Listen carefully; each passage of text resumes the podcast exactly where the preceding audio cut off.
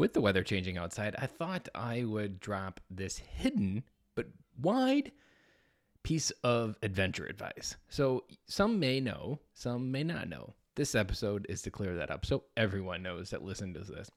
There is this amazing tool on your phone. Now, there's a lot of amazing tools in your phone, but this one finds things. Now, if you're like any other kid, or if you have kids that are like any other kids, and you probably do, they like finding things. They like the discovery. They like the unknown of something that they don't know, and it's like this treasure hunt.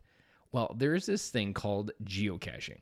Geocaching has been around for a long time, and geocaching is essentially a worldwide phenomenon. This isn't something that's just the United States, Canada. There is literally geocaches, as they're called, all over the United States. So the step one is to go to your app store, either on your Google phone or your iPhone, and essentially search for geocaching. There's a couple different apps. They're all pretty much the same. There is a premium plan with it, but there's also a free plan. And essentially the difference is is the premium one gets you better geocaches and the free one has cheaper and easier geocache. Not necessarily easier, but the quality of what you're finding is definitely pretty simple.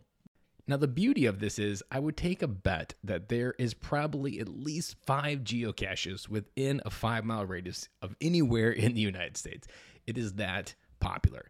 We did this last fall with my kids. It was an afternoon, and we just pick one, go find it. And essentially, it's these little like pill bottles or any type of little small container. It has a log, you write your geocache name on it, the date you found it, and you record it, and you can actually put comment on that geocache and to kind of see. And sometimes there's trinkets, sometimes there's a trinket. You leave a trinket, you take a trinket.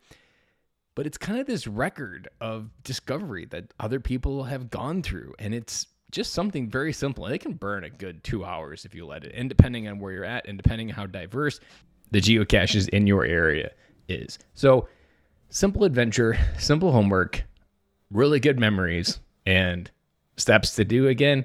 Download the geocaching app, pull it up. It's fairly simple plan an afternoon on it. Doesn't take a lot of exercise, doesn't take a lot of planning, and it can happen really anywhere. You could be on a road trip, you could be anywhere in the United States or the world. Look up geocaching and find something and leave something, like I said. So, simple message, simple lesson.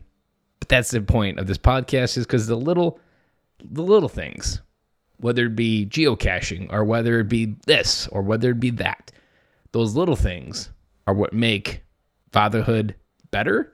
And it's those little things that I'm focused on every day, bringing them to more towards you. That'll be it. And I'll be back again with you guys tomorrow.